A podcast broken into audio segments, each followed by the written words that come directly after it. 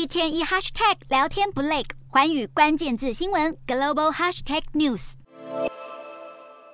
青天白日满地红的国旗飘扬在我国使馆外头，在传出洪都拉斯打算与中国建交后，这样的景色或许再也看不到。突如其来的外交转向也牵动美中红三方关系。美国国务院十六日表示，总统美洲特别事务顾问陶德十七日起会访问巴拿马和洪都拉斯。虽然此行主要目的是要出席美洲开发银行年度会议。但是美方是否会和洪都拉斯谈到台湾断交，引发外界猜测。不过，洪都拉斯外交部长之前才信誓旦旦地说，对美关系不会受到影响。台湾的邦交国再次被夺走，可以说是美国在中南美洲的影响力持续在下降。例如，之前巴拿马与台湾断交时，美国也无力回天。再来就是中国能够提供的经济诱因，对开发中国家很吸引人。例如，洪都拉斯偏乡地区缺电，而中国日前就承诺愿意提供帕图卡三号水坝的晶圆。另外，如果洪都拉斯加入“一带一路”，要申请贷款也会比国际货币基金容易得多。对于这些经济效益，洪都拉斯民众很期待，而美国也不太可能因为洪都拉斯外交转向就翻脸。每年有许多中南美洲移民